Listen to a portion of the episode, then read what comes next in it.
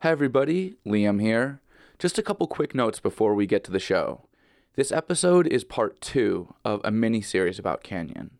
Canyon is a very unique little village tucked right behind Oakland in a valley on the other side of the East Bay Hills. And if you want to hear about its history from roughly the 1840s through the early 1960s, check out the first episode in this series. Also, thank you so much to everyone who started supporting East Bay yesterday on Patreon lately. Wow, every donation makes a big difference because it means I can focus more on making this podcast and take on fewer side gigs. So, yeah, thank you, thank you, thank you. Last thing, I've got a few events coming up that you can find out about on eastbayyesterday.com. For example, if you want to join me on a boat for a waterfront history tour, that's coming up soon. I just did a test run the other day and I'm really excited about this route. We're going to be cruising all over the East Bay and even out to Treasure Island. Another cool event coming up this one is happening at uh, Wolfman Books in downtown Oakland. I'll be interviewing my friend Jenny Odell about her new book called How to Do Nothing. She was inspired to write this by living in Oakland and building a relationship with some local landmarks. So that's what we'll be chatting about. Come through. Okay, on to the show.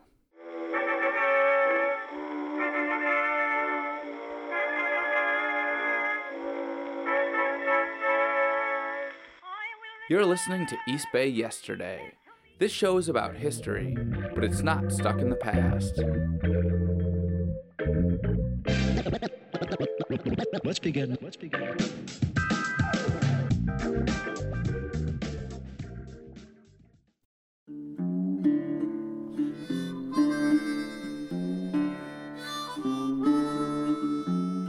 George Mengy was born in 1917 in Pinole, a little working class town about a half hour north of Oakland. He was only six years old when his mother committed suicide. After that, his dad sent him to live with his grandparents, but it didn't really work out, so he ended up bouncing around between a bunch of foster homes and orphanages. Sometimes he'd run away. He always got caught, sooner or later. Once George got older, he worked a bunch of odd jobs, but during the Great Depression, steady work was hard to find. So he eventually joined the army because it gave him a steady source of decent food. After World War II, he got a job in Alameda and moved in with his aunt. George Mengy liked to hunt up in the East Bay Hills, so he got a dog, an Airedale Terrier, for companionship. Unfortunately, George's aunt didn't really like his pet. She told him the dog had to go. But George, he loved the dog and decided to look for his own place instead. I went down to the Alameda Times Star and put an ad in the paper. Veteran who wants home in Oakland Hills ah. for himself and dog. The very next day, someone answered his ad. And I almost got out the door before the phone rang. And it was a guy by the name of Myers. He says, Well, I have a cabin up in the Oakland Hills. He said, It's in a place called Canyon. You know where that is? I says, No. He says, But I have a place.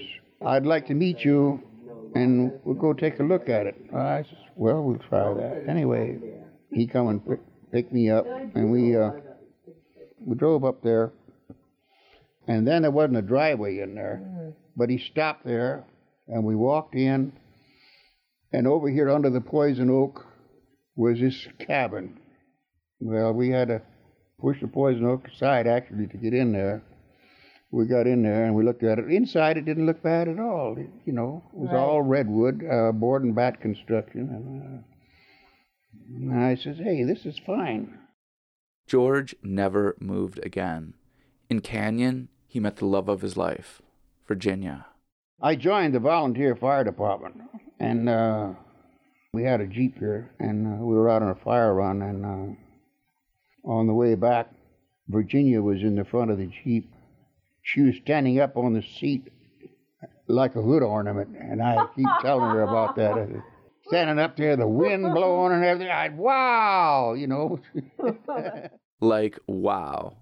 I think anybody who's ever been in love can relate to a memory like that. Anyway, Virginia lived with her parents at the time. They'd moved up to Canyon in 1942, but pretty soon she moved in with George, got married, and started a family of her own. They ended up having seven daughters. Donna, Linda, Juanita, Ramona, uh, Elena, Ginny, and Kendra. During the 1950s, Canyon was just a rustic little village. Even though it was only a few miles from Oakland, it felt like a million miles away. Your backyard was creeks and redwood trees. There weren't even any stoplights. But then the 1960s happened. At the time this all started, the hippie movement, they called it, I was uh, on the other side of the fence, I guess. In case you didn't catch that, George was saying that when the hippie movement started, he was on the other side of the fence, so to speak. But it didn't take long, and uh, I learned to like several of the people who were so called hippies, and uh, Deva Rajan, him, and several of the other so called hippies at that time uh, became very close friends of mine. Remember that name, Deva Rajan, because we're going to be hearing a lot more about him in this episode. Okay, back to George Menji. A lot of his more traditional neighbors really didn't like the hippies, but George had an open mind, so he started talking with some of them. And it didn't take long for those idealistic young dreamers to rub off on him. They actually did a great thing for me. It changed my whole demeanor on as far as life is concerned. I uh, I became more tolerant and uh, and learned to uh, kind of love everybody. That wasn't just a saying. I actually learned to love everybody, and it happens today. Uh, I can start to get angry with somebody. You have to look a little deeper sometimes, and you find there's more good there than bad. I'm sorry I'm such a weeper, but I am. Well, I love that you are, and I do, and I can attest to your loving everybody, and I've certainly been the benefit of that in my own life. That voice that came in at the end is Roberta Llewellyn. She recorded this interview about 20 years ago, back when she was living in Canyon. George Menji has passed away since then. George's story is interesting because at first glance, you might not assume he'd be the type of guy to fall in love with a bunch of hippies. He worked out at the Alameda Naval Air Base as an investigator for the military. And remember, this was during the Vietnam era, so relationships between hippies and military detectives, not usually known for being warm and cuddly. But there were some unique advantages to this friendship. Here's an example, courtesy of former longtime Canyon resident Ed Johnson. When Patty Hearst was kidnapped, the FBI was at his house 15 minutes after it happened because they know Canyon is a revolutionary hotbed. He says, Okay, George, is she out here anywhere? He said, No, not that he knew of. And, uh, and uh, she wasn't. But it's interesting that had a kind of reputation like that. George Menji wasn't a hippie, although he did have something in common with his long haired, pot smoking friends. They all loved Canyon. And Canyon might not have survived without this love, because the town was almost destroyed twice. The first threat was political. This news clip is from 1969. If the bureaucratic squeeze has done anything, say the people who live in this beautiful canyon, it has united the community with the will to fight. They came here to escape the crunch of urban life and are determined to defend what they feel is a sanctuary against it becoming just another extension of suburbia. Ben Williams reporting for Eyewitness News from Canyon. Here's longtime Canyon resident Esperanza Pratt Searles elaborating on that conflict. There was pressure on the county to to shut Canyon down before something, you know, awful happened, like more hippies came. So uh, that was really going on. That fight was in full flower when we moved here, and, and we loved it because, as I said, my parents were activists and we were hippies, and so we were like, yay. The other threat to Canyon survival was even more terrifying than conservative bureaucrats. Here's Deva Rajan, the man who would grow to be best friends with George Menji, describing the aftermath of an explosion that almost wiped Canyon off the map.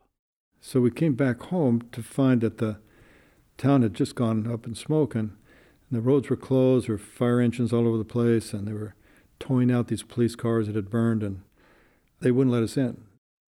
Today's episode is about a community's fight for survival. We'll look at the battle to save Canyon and why it was worth saving. You're listening to East Bay Yesterday. I'm your host, Liam O'Donoghue. Stay tuned.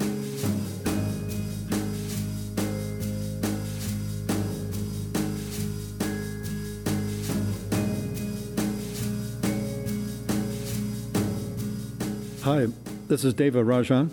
I live here in Canyon. I've uh, first moved here in 1960 and built uh, our own home in starting in 63. Around the time that Deva Rajan moved to Canyon, a lot of young people were really hopeful about the future. The early years of the hippie movement were incredibly idealistic. I asked him if the people who came out here were trying to build a little utopia. Yes, I think uh, there was definitely that interest of a better utopian life.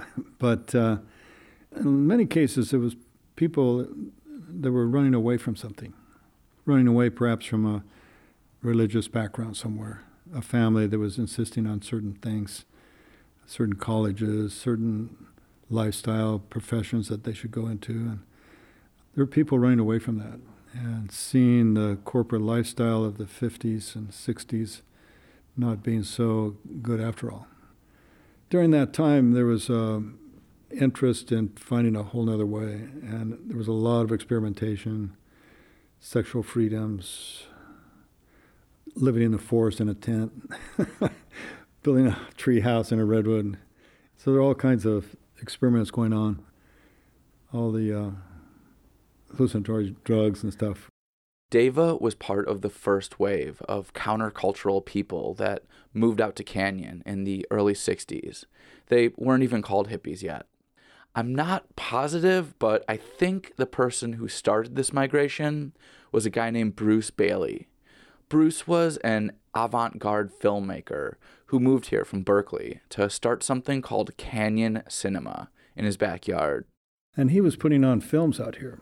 He would get a, a space somewhere, put up a white sheet and show films. And uh, there were things called happenings where, you know, musicians and musical groups were invited to come and perform. And so that brought a lot of people here. Bruce also filmed experimental movies in Canyon.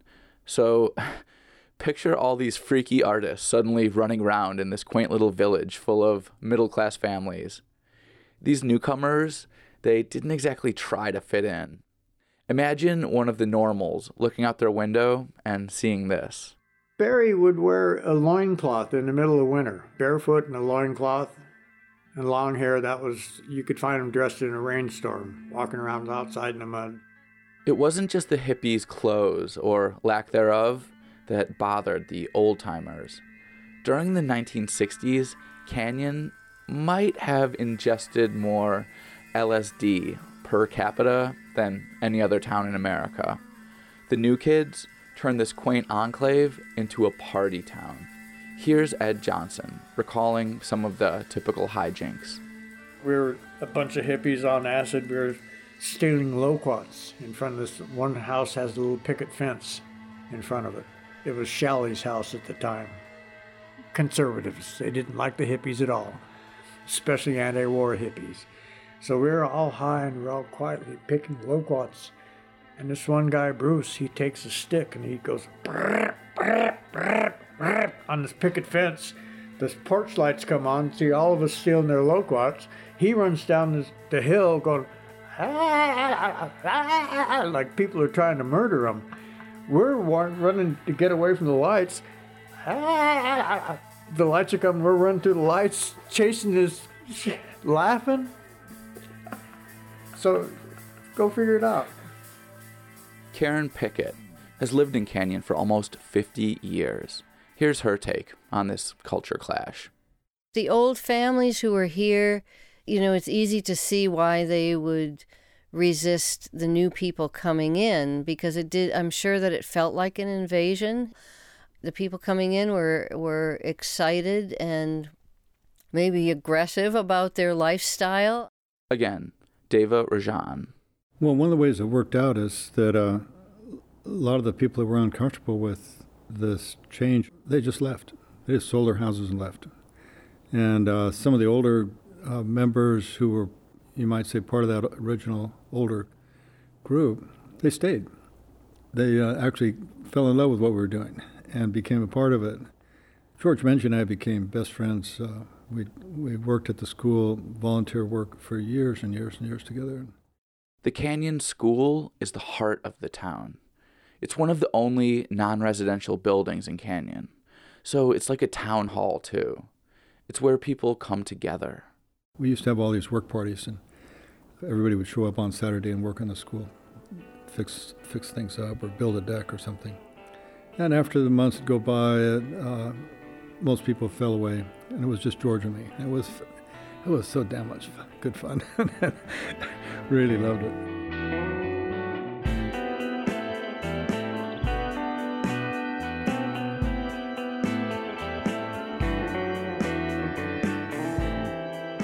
Before we get to the battle to save Canyon, I want to explore why Canyon was worth saving. Obviously, the term hippie is a broad generalization. You know, there's the whole sex, drugs, and rock and roll, flower power cliche. But Canyon didn't just turn into some nonstop stoner orgy during the 60s. A big part of the lifestyle out here was about rejecting the disposability of consumer culture and trying to be more self reliant, less wasteful. In some ways, hippie values weren't that different from the traditional values that Deva Rajan was raised with in Southern California. So we lived on this little farm and raised, you know, livestock and chickens and ducks and all that kind of stuff, and had a huge uh, garden. So that was a big part of my upbringing. It was also the rule of the household, so to speak, was that money was very important. It was special. You only used money to buy things that you couldn't make or you couldn't grow. So I would save up all my nickels and dimes from mowing lawns and stuff to buy like a tire or an inner tube for my bicycle. In his early 20s, Deva came up to Berkeley to study sculpture and art history. He heard about Canyon from one of his professors and found a place here for $50 a month. While he was going to grad school, he was working construction jobs on the side. After he graduated, Deva started teaching at Cal, but he decided that he liked construction better than academia, so he decided to leave the university and start his own business. However, he didn't abandon his education. He merged his artistic appreciation and knowledge of masonry and metal forging and woodwork into his new company. He called the firm Canyon Construction. When I got licensed, that was my goal was to bring that kind of passion for the arts into construction. That's how this house that we're sitting in right now was uh, created with artists. We built several houses like this using found building materials.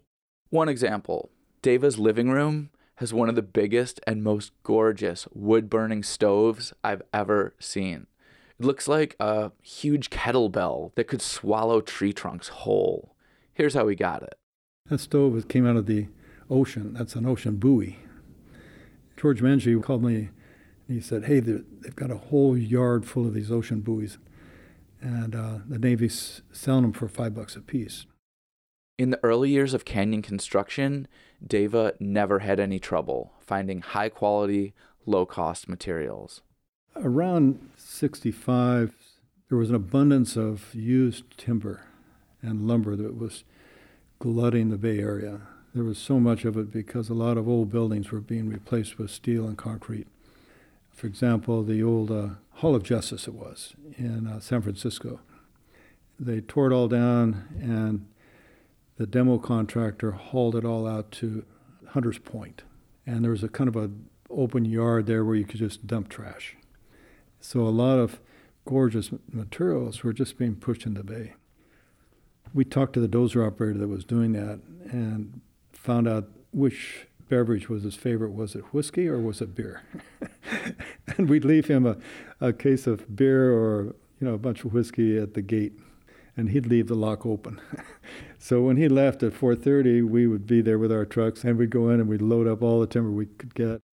The phrase building community gets thrown around a lot these days. In Canyon, building community isn't just an expression. People flocked here from all over the country, and literally building the community from the ground up was how they got to know each other. They were trying to create a radically new kind of society, and they were doing it with all the cast offs that the old system was leaving in its wake. One time, a lumber yard in Oakland couldn't sell a massive stockpile of used wood, so they told Deva he could have it for free if he would haul out the whole lot. Fortunately, a lot of people in Canyon had trucks. So we hauled timber and hauled timber and hauled timber. And out of that, I believe we built 11 homes here in Canyon. With free materials. With free materials, and we just shared it all. We didn't like charge anybody anything. Just if you helped haul it, then you could have it. and then we would go and help each other build it. Other contractors had looked at this wood and seen garbage People in Canyon took it and built homes so gorgeous that some of them have been featured in architectural books and magazines. But not everybody was on board with this ethos of salvaging wasted materials and giving them new life. Like a marble and granite company that found out that Deva was retrieving their leftover slabs after they tossed them out at a local dump. They later found out we were doing that, so they made their driver of this uh, dozer run over all the granite and marble and break it all up. Karen Pickett is one of the many canyon residents whose house is constructed from salvage materials. When I was interviewing her about all the time and energy that canyon people have put into helping each other build their homes, I told her that it all sounded like a lot of work. She didn't even have to pause before responding.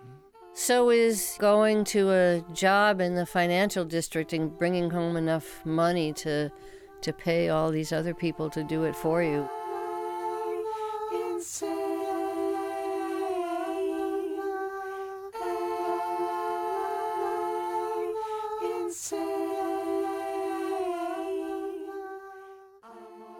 Devarajan's tall wooden house blends in perfectly with the surrounding forest of moss covered oaks.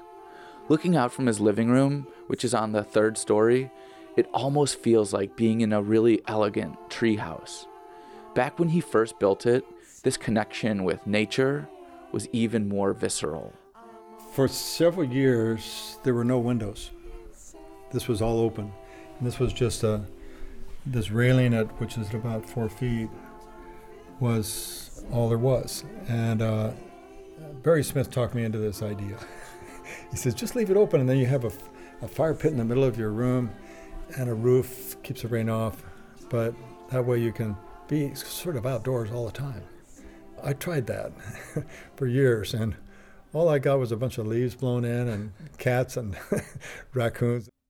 I know not putting windows in your living room sounds kind of ridiculous, but the 60s were all about trial and error. Sure, there were plenty of mistakes, but there was a lot of growth too. A lot of people who came here because they were running away from something found what they were looking for. And it wasn't utopia, it was something real.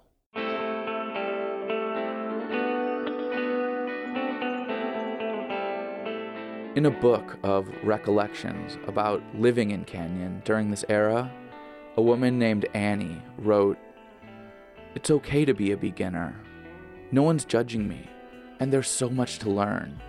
Growing vegetables, chopping firewood, singing, meditating, making jelly from wild fruit, milking goats, weaving, embroidering.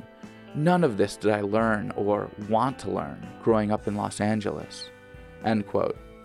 People also learn to make pottery, blow glass, bake bread, deliver babies, and much more. They learned how to live.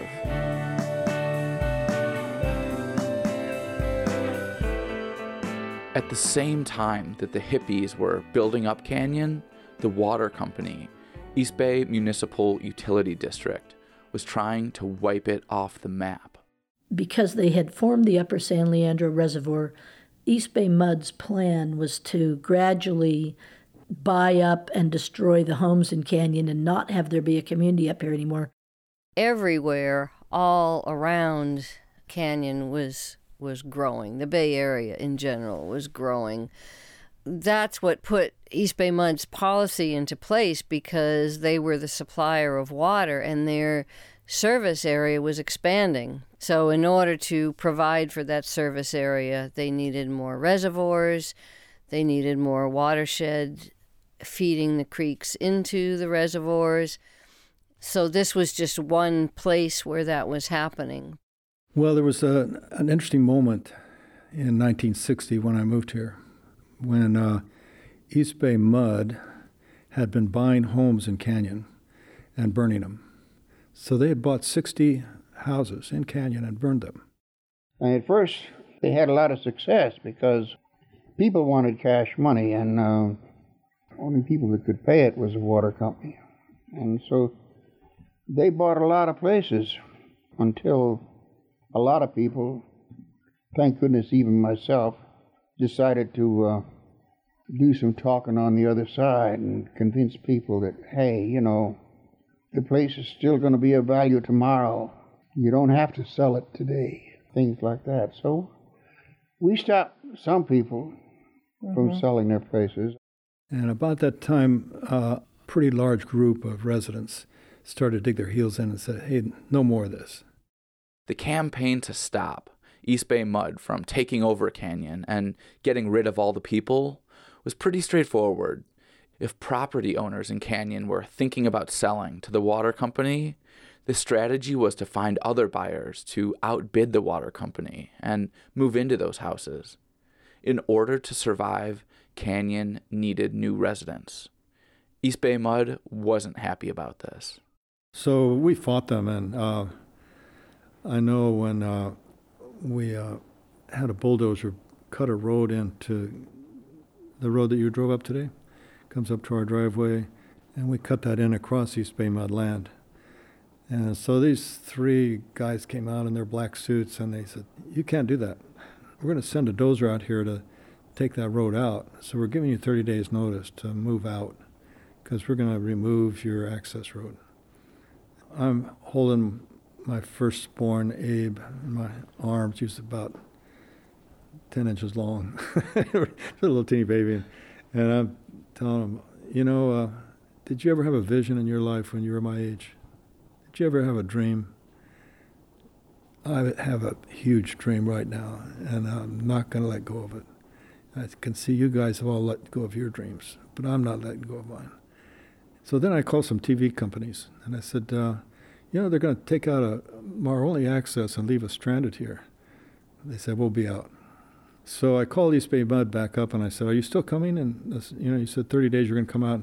He says, yeah, we're going to be there. And I said, well, good. Make sure you send a representative because you're all going to be on film with these three TV companies. And they need a statement from you. well, you know what happened. They never showed, so. EB Mud backed down from that dispute but the fight was far from over.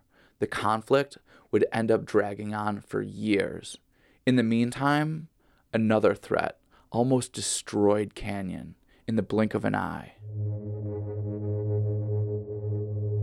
Well, Shell Oil was having a um, strike, and there was a pipe further down the, the road going to, towards Oakland, down Pinehurst, and there was a place where the pipe crossed the creek.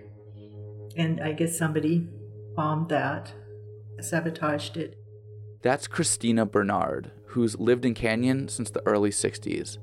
She was less than a mile away when somebody bombed a fuel pipeline that connected the Shell plant in Martinez with storage tanks in Oakland and San Jose.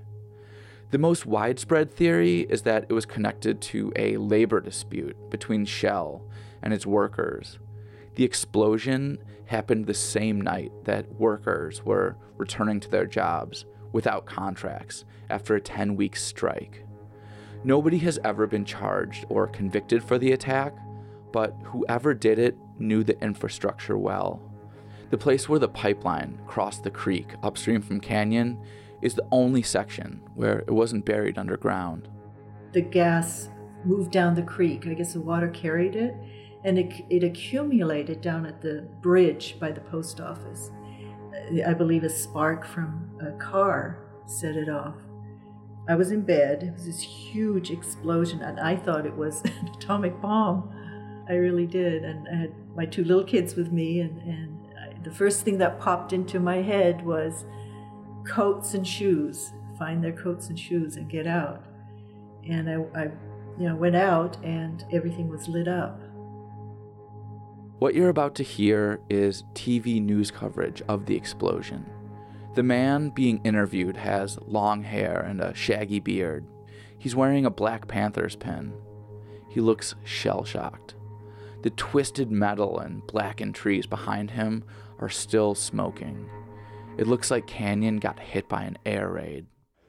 Everybody was running around pushing one another and carrying one another, and I started coming up the road, and everybody was running, run, run, get away. And the people in the car started piling in. I ran up to the top of the hill. And when I was up there, there was another explosion. And this maybe like half hour, 45 minutes after the first one. And all that gasoline, all that time, had been pouring into the creek and following the creek all the way down, and all the fumes had been coming up and going on the banks of the creek. And when a second explosion went off, all the fumes from wherever it is, a mile up the road, all the fumes that were on the side of the creek ignited like an explosion and it exploded from half a mile up the road to a half a mile down the road. Just big boom. And after the boom was over, all the liquid was on fire and it caught everything, all the trees in the creek and the shed and the cars in the house. What was the condition of the man in the phone booth? Um, I don't know, he was all burned. He just didn't have any clothes on. I burned all his clothes off. The man in the phone booth was Earl Davis. He worked for Shell as a pipeline superintendent, and he'd come out here to survey the damage. He was just smoldering. There was smoke coming off his skin, and he couldn't see, and he was staggering around down here with everything burning and all the smoke. And we saw him from up on top of the hill and came down and helped him up. And um, he was just all burned everywhere. Earl Davis died in a hospital four days later. Again, Christina Bernard. Well, it was very shocking and very sad because someone had been killed, and he was trying to. I, I, guess he was trying to call the fire department. I can't remember why he was there, but he was being brave, you know, and, and he lost his life. Vicky Saputo's family has been in Canyon since the 1860s. She was putting her baby to sleep when the explosion hit. I was in the bathroom brushing my teeth and I heard this son- I thought it was a sonic boom. And my husband was outside doing something in the car and he saw a big flash in the sky. Well, we had a phone tree in those days. So somebody called me and said, You have to evacuate. And so then I had to call the next person to tell them to evacuate. During the chaos, Vicky heard gunshots. She had no idea what was happening. There were some police cars that were there that all their ammunition went off, so it sounded like a shootout or something. The police cars had been engulfed by the fireball. When they melted, the bullets inside exploded. So I just remember running out the door and grabbing three pictures of my baby that were on top of the piano, and I thought, at least I'll have that. And we left. I didn't have diapers, I had nothing. We just left. The explosion happened in March of 1969, and the fact that it had rained a few days earlier is probably the only reason why more people weren't killed. Earl Davis was the lone fatality, and less than 10 people in Canyon were seriously injured. So it was tragic, but it could have been much worse. After dropping her son off at her parents' place, Vicky wanted to go back to her house and get some diapers and other essentials. It was really stupid, but we did. We went back and we I don't remember where we parked the car, but it was before the school somewhere and we walked down Pinehurst toward the hairpin turn that would go up to Skyline, so we were going that direction. So from Moraga to Canyon. So we're walking that whole length, and the flames were like 500 feet in the air on either side of us, and we're walking in the middle of it. You know, it must have been adrenaline or something that was that we did this.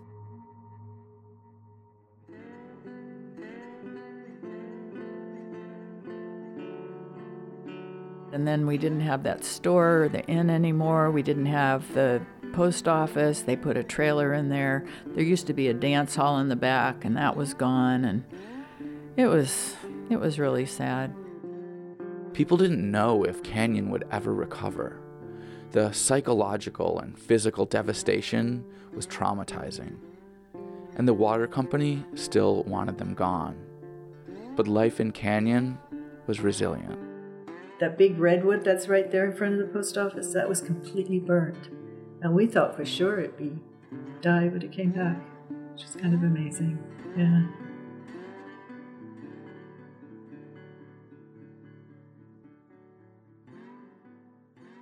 Canyon is a modern anachronism. Just 10 minutes from the housing developments in Moraga, the people here live sandwiched between redwoods and waterfalls. Five minutes away, people in Moraga also live sandwiched, but between telephone poles and lamp posts. And that, say the people who live here, is precisely why they intend on staying. So as we started to rebuild for the post office, EB Mud was all over us because uh, they didn't want that growth to, come back. So they partnered up with the, the uh, Public Works Department and, or the Health Department, excuse me.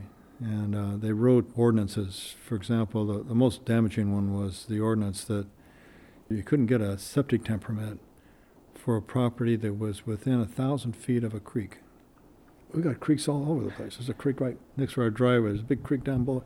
So it basically meant you couldn't get a new septic tank permit in Canyon. That means you couldn't get a new construction. E.B. Mudd's argument was that septic tanks could leak and contaminate the creek feeding into the reservoir.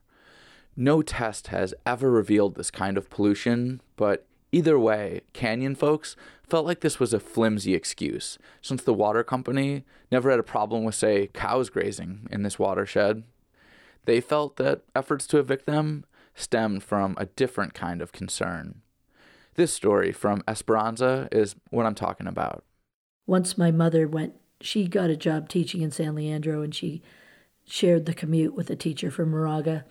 And the teacher said to my mother as they were driving to work, I believe I saw one of your fellow community members in the Safeway the other day. He was bearded, and his beard was filthy. He had long, matted hair. His t shirt looked like he had slept in it for weeks. He was barefooted, and his feet were black. Do you know this man? And mom said, You'll have to be a lot more specific. That sounds like a lot of my neighbors. oh, damn. The development of Moraga was um, they were shooting toward a high end white flight thing, and having a bunch of scroungy hippies wasn't really helpful. And so spring finds Canyon with many of the same problems that bother the rest of us. The sound of jet airliners overhead, smog, and most of all, the relentless pressures of civilization pushing in from all sides. And if those pressures succeed in driving out Barry Smith and some of the other nonconformists, they will have succeeded in making of Canyon what the establishment could not a community of conformists. Bill Hillman, Eyewitness News, in Canyon. Well, this tower was uh, built without a permit, largely because uh, permit wasn't issued for the building. Permits have been consistently refused uh, canyon homeowners and residents for any kind of structure.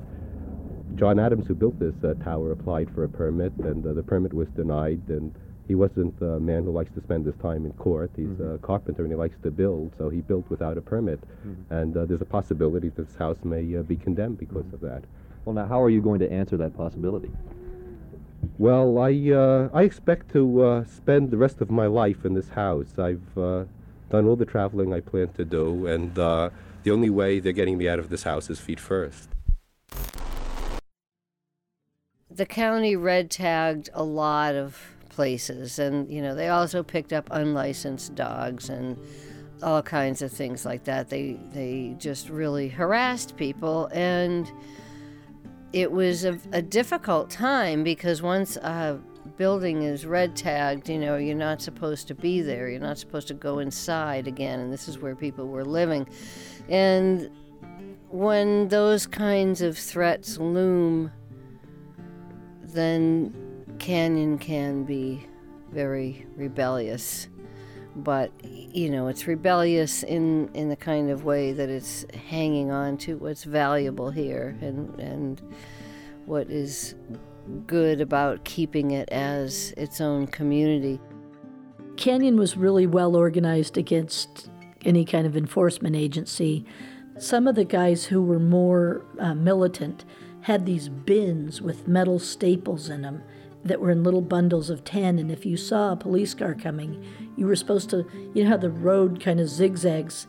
So you could cut up trails and get up a little faster than a car and you were supposed to go grab one of these bundles of staples and sprinkle them out in the road so they would get flat tires. They sent out these uh, sheriff cars and in the sheriff cars were uh, also some narcotics experts and building officials, and they were going house to house inspecting and red tagging. So they're all going up this road up toward Barry's place, and uh, they get to the top of the road, this narrow little teeny road. Barry had built a barricade across the road, logs and skulls and you know various signs and. And so this whole not human skulls, I'm guessing. no, no, some kind of, you know, animal skull. Anyway, so this caravan of police cars, sheriff's cars, and building inspector cars. This whole caravan stops at this roadblock. Then uh, the last car in the caravan starts to back down the road so they could all maybe get out. And he drives off the road. So that car is stuck off the road, blocking everybody in their cars up to the roadblock. Meanwhile, uh, Barry lets off with a 30 30. It gives a few blasts in the air, just lets off a couple rounds. and that keeps everybody in their cars. Nobody's getting out of their cars. And they're calling for a tow truck. And a few hours later, they finally uh, go home. but Barry, Barry stopped them in their tracks, huh? Yeah, yeah, it was pretty. It was pretty cool. I'm, I love this story because it just feels like so improbable. Like you could never get away with doing that today right. But uh, you know what? We were told by certain uh, sheriff's officers, nobody in the sheriff's department wanted to come to Canyon after that. So it had a long term effect. People from other places, in particular Berkeley, you know, were very supportive. I mean, Country Joe and the Fish did a a big benefit out here to raise money for the litigants and I think that that was also something that the county did not count on was outside support. When the main confrontation moved from the barricades to the courtroom, the media was there. And somewhat surprisingly, they gave Canyon pretty fair coverage. I have a daughter, a 10 year old daughter, who uh, right now is very frightened every time she sees a policeman. She's seen policemen condemn houses. Uh, they've condemned her tree house because it doesn't have plumbing. This is a 7 by 7 structure in a tree. Uh, in fact, they threatened to send her to juvenile shelter if she entered her own treehouse. Uh, they have dog catchers in Canyon. The dog catcher's probably out there today rounding up dogs in violation of the leash law that they have for this county, which is a law passed for places like this, not for a wooded area. My friend Tim Biggins had his house condemned because his plans were not approved because he didn't have room for two-car parking, and that's in the middle of a madrone forest up an incline that a mule can't get up. Uh, this is the kind of harassment we've had from the county. In the end analysis, the decision made by the Board of Supervisors over this sanitation issue will really determine whether the small town of Canyon will continue to exist. Belva Davis for Eyewitness News in Martinez. It was challenged in court, and the court battle lasted some time, and, and so there was kind of a just like a peddling in place while it was in court because they didn't have the full enforcement power to come out and carry out all their directives. But the county ended up winning in court, but it had it had been such a long, hard fought battle, much more than the county thought it was biting off. That they didn't want to fight that battle anymore. So there were some agreements that, you know, this house and this house and this house would come down, and some houses were brought up to code if they could be, and then other areas were were left alone, but they didn't come back out. And essentially the county developed the informal attitude of if you leave us alone, we'll leave you alone well, the fallout has has actually lasted a long time, but it did end in a in a in in something of an uncomfortable truce. So even though the county won the legal battle, it was such a hassle and a PR nightmare that they basically decided to just ignore Canyon, more or less. And after about two decades of buying up Canyon homes and destroying them, East Bay Mud finally gave up too. I think a lot of the old guard at East Bay Mud uh, retired. So new people came in and they down dressed. They didn't come out in black suits anymore. They'd come out in Levi's and plaid shirts and meet with us at the school. And some growth occurred and some change of their policies. So they were definitely uh, supporting everything at the school. They allowed the school to use that whole, uh, what we call the Grove, that's East Bay Mudland. They tore down a lot of their fences, so it's been beautiful. Oh, yeah, there's a, there's a deer skeleton. Yeah. Whoa.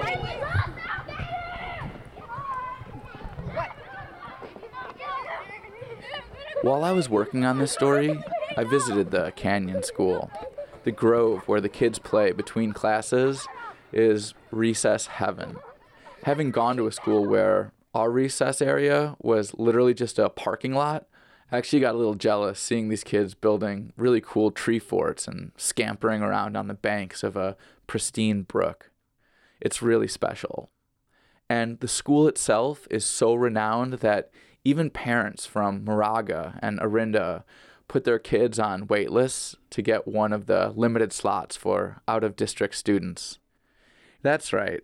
Times have really changed since the era when residents from the nearby upscale suburbs simply looked down on Canyon folks as dirty hippies, polluting the Safeway with their scruffy beards and dirty t shirts.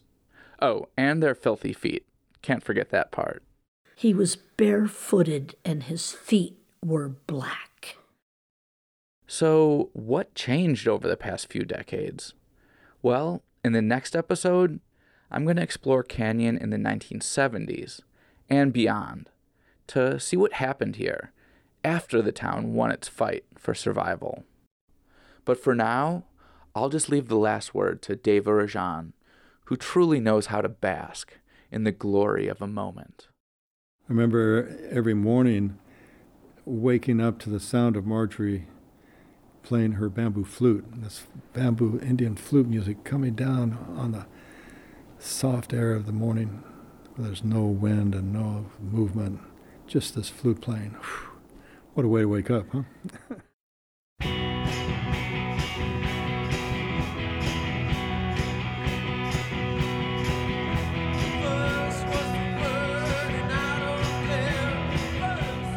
Thank you so much for listening to this episode of East Bay Yesterday. I've been your host, Liam O'Donoghue. If you want to see photos of Canyon and also get details on that waterfront history boat tour I'm doing, check out eastbayyesterday.com. And to all the people who are supporting East Bay Yesterday through Patreon, you are keeping the show alive. I've got more than 50 patrons now, and I'm really grateful to each and every one of you. Besides all the people who talked to me for this episode, I want to thank Jared Childress, Amelia Sue Marshall, John Vanderzee, Roberta Llewellyn, and the Bay Area Television Archive at San Francisco State University. Also, big thanks to Sean and Andrea from Digital Roots Studio. The interview with George Menji at the beginning of this episode was originally on an old cassette tape, and they were kind enough to digitize it for me so I could use the audio. If you need anything digitized, check them out. They're over on Piedmont Avenue. One more shout out. Thank you to my lovely wife, Elizabeth C. She took some of the photos of Canyon that I've got posted on my website right now. Thank you, baby. You're the best. Mwah. Also, don't forget to follow East Bay Yesterday on Twitter, Facebook, and Instagram. And hey, do me a favor. If you like this episode, spread the word about it. And tag me if you do. Okay, you can subscribe to East Bay Yesterday on pretty much all the major podcast apps. Music for this episode came from Lobo Loco, Noi, Jazar, Appetite, Chris Zabriskie, and Apache Dropout. The theme song music came from Anitek. Thanks again for listening. I'll be back very soon with more episodes of East Bay Yesterday.